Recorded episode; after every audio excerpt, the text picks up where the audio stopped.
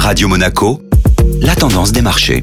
La tendance des marchés avec la Société Générale Private Banking et Laura Guial. Bonjour Laura. Bonjour Julia. La séance d'hier a été riche en mouvements. En début de séance, l'indice CAC 40 gagnait jusqu'à 1,30%, soutenu notamment par les valeurs technologiques. Le marché anticipe des résultats trimestriels exceptionnels pour la nouvelle vedette de l'intelligence artificielle Nvidia, qui publiera officiellement ses résultats ce soir après bourse. Ces anticipations ont fait prendre plus de 8% à l'action lundi et a donc entraîné le secteur high-tech européen avec elle hier. Du côté du marché obligataire, le taux d'emprunt d'État américain à 10 ans a touché un plus haut depuis 2007 en début de journée pour finalement se détendre avec un recul de 0,6%, rassurant ainsi les marchés actions. Finalement, dans un volume d'échange très faible, l'indice parisien a cédé un peu de sa performance tout en se maintenant dans le vert en clôturant en hausse de 0,60%. Et puis du côté des valeurs, l'action Ubisoft s'est envolée de presque 9% sur la séance d'hier l'éditeur français de jeux vidéo a annoncé un accord lui donnant les droits mondiaux de streaming de Call of Duty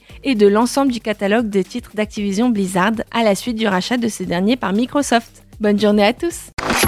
Société Générale Private Banking Monaco vous a présenté la tendance des marchés.